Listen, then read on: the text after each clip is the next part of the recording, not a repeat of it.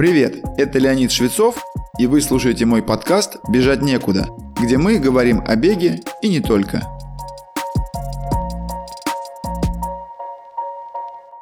Современные бегуны рано или поздно обзаводятся умными часами для тренировок. Когда спортсмены задают вопрос, каковы минимальные требования для спортивных часов по количеству данных, получаемых от них, я называю следующие. Пульс или частота сердечных сокращений, скорость бега, для чего требуется функция джи пи эс, частота шагов или каденс, профиль трассы или высоты над уровнем моря. Это набор данных, который желательно видеть тренеру, да и самому бегуну, чтобы отслеживать нагрузку и прогресс в тренировках и физической форме. Однако, год за годом часы усложняются, да и сами бегуны частенько переходят на более сложные и дорогие гаджеты. И теперь диапазон метрик существенно расширяется. Например, можно увидеть такие данные, как длина шагов, вертикальные соотношения, то есть отношение величины вертикальных колебаний к длине шага, соотношение времени контакта с поверхностью правой и левой ног, частота дыхания, текущий уровень потенциала выносливости в процентах и даже мощность отталкивания в ваттах. Причем возможности спортивных часов не ограничиваются и этими данными. Суммарно можно выделить еще десять-пятнадцать более узких параметров. И, конечно, всегда есть вопросы к точности измерений и релевантности этих данных. Однако, насколько бегуну может пригодиться вся информация? Известный тренер и автор многих публикаций и книг о беге Алекс Хатчинсон выделяет четыре стадии в контексте ее использования. Первая стадия – описательная, отвечающая на вопрос «что произошло?».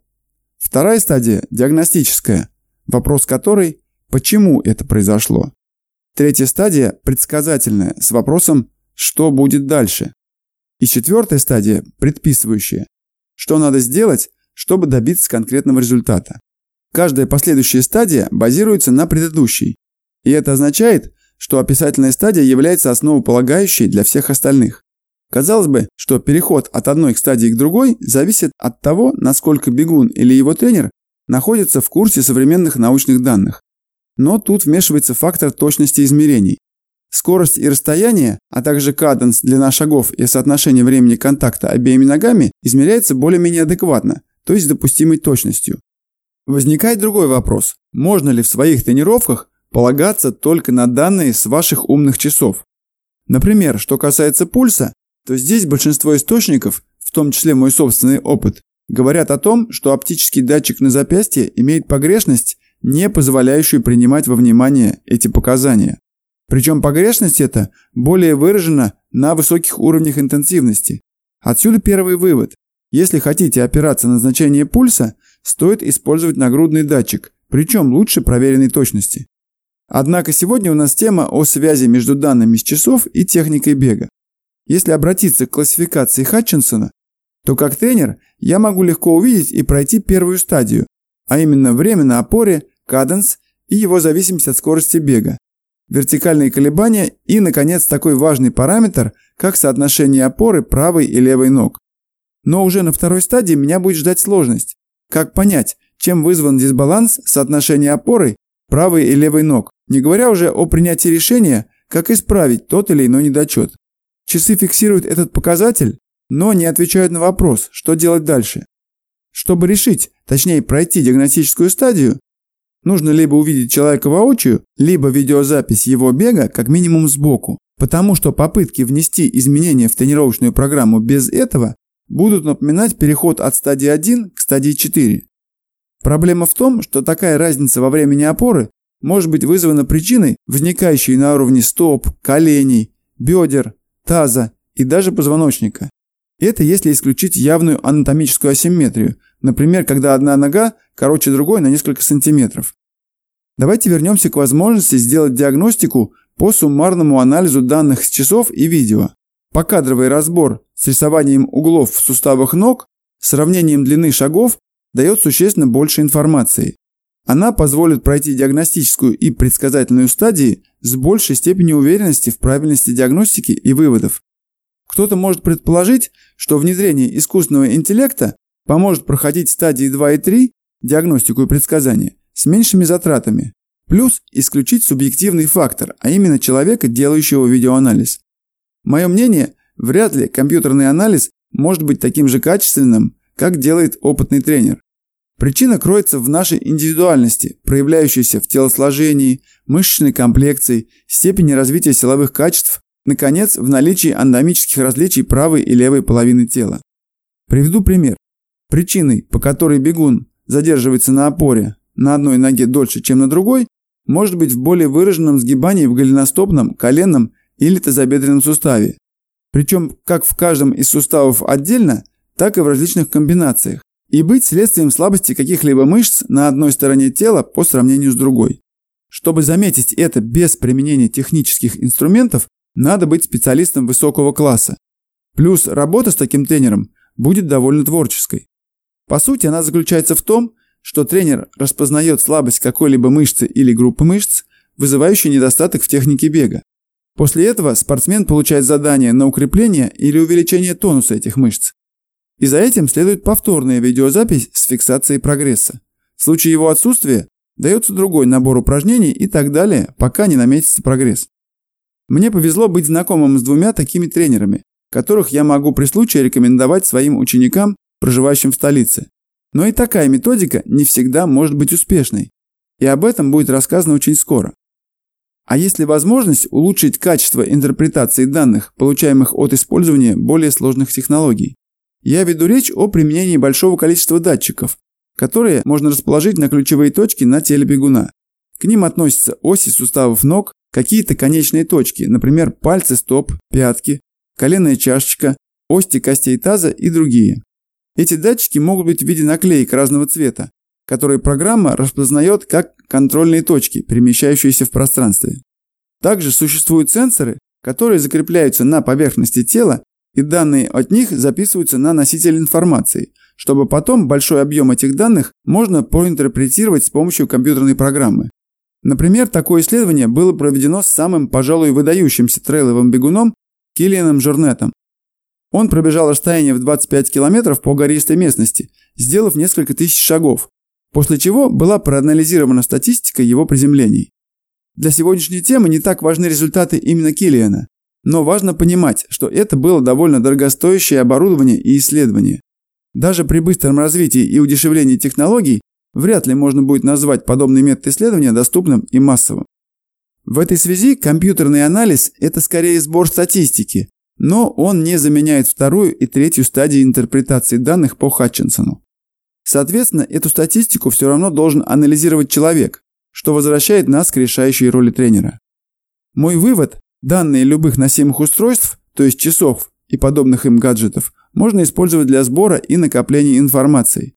Но их почти всегда недостаточно, чтобы принять решение, что следует изменить в тренировочном процессе для улучшения биомеханики бега. Стоит ли в этом случае вообще обращать внимание на параметры, отражающие беговую динамику? Ответ, конечно, да. Я, как тренер, почти всегда смотрю на каденс, вертикальное соотношение и процент опоры ног для отслеживания состояния своих бегунов. Например, если я знаю, что соотношение опоры у конкретного бегуна обычно находится в диапазоне пятьдесят один - пятьдесят два на сорок девять - сорок восемь процентов, а в какой-то момент эта разница увеличивается. Для меня это косвенный показатель, что спортсмен входит в напряженное и разбалансированное состояние. Я не могу достоверно судить о его причине, но это еще один повод для небольшого снижения нагрузки и увеличения или добавления небольшого количества специальных беговых упражнений. Или другой пример. Конкретные подопечные во время выполнения интервальной тренировки обычно имеет каденс сто восемьдесят - сто восемьдесят два шага в минуту, но в какой-то момент он стал выше на пять-семь шагов. Для меня это указывает на возникновение чрезмерного напряжения, особенно на коротких интервалах по сто - двести метров. И я прошу его в следующий раз бегать чуть более расслабленно, возможно, даже в ущерб скорости бега. Как можно заметить, в обоих случаях я опираюсь на долговременную статистику, и это является дополнительным источником информации в работе как дистанционного, так и очного тренера. Однако высшим пилотажем будет другое. Это как раз то, о чем я обещал сказать чуть раньше. Для получения данных о беге, в том числе биомеханики, применяются достижения технологий, джи пи эс-связь, гиродатчики и тому подобные сложные устройства. Их ценность заключается в том, что они позволяют получить картинку или графическое изображение наших движений. Но если копнуть чуть глубже, то мы являемся куда более сложным устройством, комплексом, состоящим из костей, суставов и мышц, работа которых координируется огромным количеством механа, бара, термо и других рецепторов. Данные от них собираются периферической нервной системой и интерпретируются в центральной нервной системе, причем в большинстве случаев без участия нашего сознания. То есть мы сами представляем из себя очень совершенный биомеханический сенсор-гаджет. Нелепость ситуации состоит в том, что, полагаясь исключительно на то, что показывают наши не совсем точные часы, мы не прислушиваемся к тому, что мы чувствуем.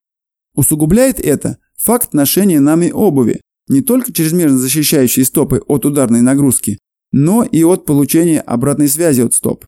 Дело в том, что мало иметь сильные мышцы и крепкие связки. Надо еще уметь их использовать. Именно для этого бегуны и другие легкоатлеты применяют большое количество специальных беговых и прыжковых упражнений, а также бег в гору, с горы и по неровной местности. Я вовсе не призываю всех отказаться от привычных нам гарминов, поларов и суунто. Но когда необходимо проверить технику бега моих спортсменов, я прошу их записать видео своего бега, иногда в определенном состоянии или условиях. Если вы не можете представить тренировку без своих часов и не понимаете, о чем я сейчас рассказываю, попробуйте периодический отказ от использования часов во время тренировок, хотя бы на восстановительных пробежках и иногда на беге во второй зоне. Если вы не хотите терять ваши километры в онлайн-дневнике тренировок, можно просто запускать отсчет времени в начале, а затем только зафиксировать окончание тренировки. Заодно проверите и потренируйте свою силу воли. Преодолевать соблазн посмотреть на часы во время бега. Добавьте к этим пробежкам минималистическую обувь или даже частично бег босиком и прислушайтесь к своим ощущениям. Возможно, позже, при просмотре графика соотношения опоры, вы заметите, что дисбаланс стал меньше, а каденс выше. Но самое главное – ваши ощущения. Прислушаться к ним гораздо легче, когда между стопами и поверхностью планеты нет прослойки в виде толстой подошвы. Возможно, тогда бег принесет больше удовольствия, чего я всем желаю. С вами был Леонид Швецов и подкаст «Бежать некуда». Как я упоминал ранее, сейчас я тренирую любителей в рамках своей школы бега, где мы работаем над техникой бега и готовим к любым забегам вплоть до ультрамарафонов. Ссылку на школу вы можете найти в описании выпуска или написать нам в Telegram. Присоединяйтесь к нашей группе ВКонтакте или Telegram-каналу, там много полезного.